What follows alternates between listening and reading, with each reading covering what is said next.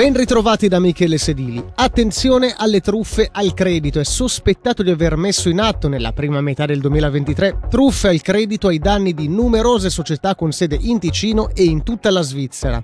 Per questo motivo un cinquantenne italiano è stato arrestato per un danno stimato di oltre 100.000 franchi.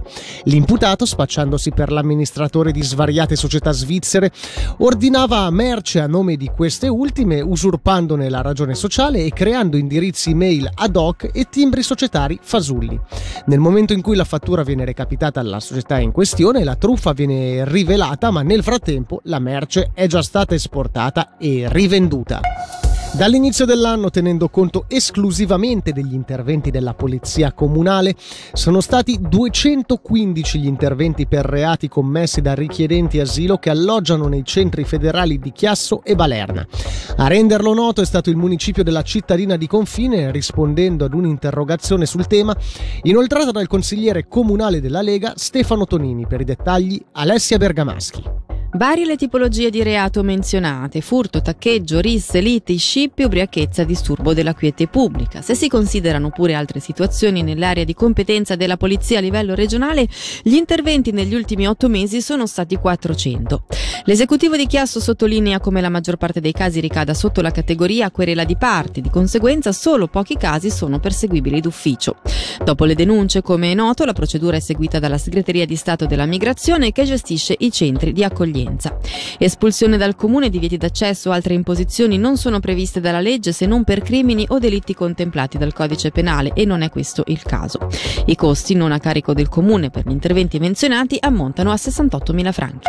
Il Consiglio di Stato ha approvato il messaggio riguardante un importante progetto di premunizione concernente un intervento di risanamento minimo sulle opere di premunizione valangarie dell'Alpe Pontino più vecchie, ossia i ripari realizzati prima del 1999 che presentano dei deficit.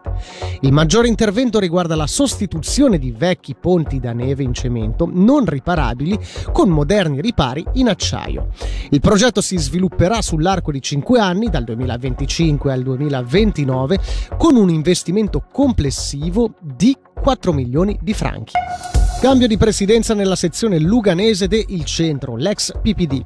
Durante l'assemblea del distretto, Daniele Intraina ha passato il testimone a Michele Roncoroni, rappresentante internazionale dei giovani del centro.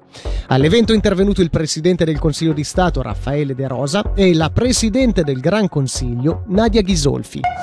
La città di Lugano oggi ha inaugurato il nuovo distaccamento operativo dei pompieri professionisti di Lugano dislocato ad Agno in prossimità di Lugano Airport.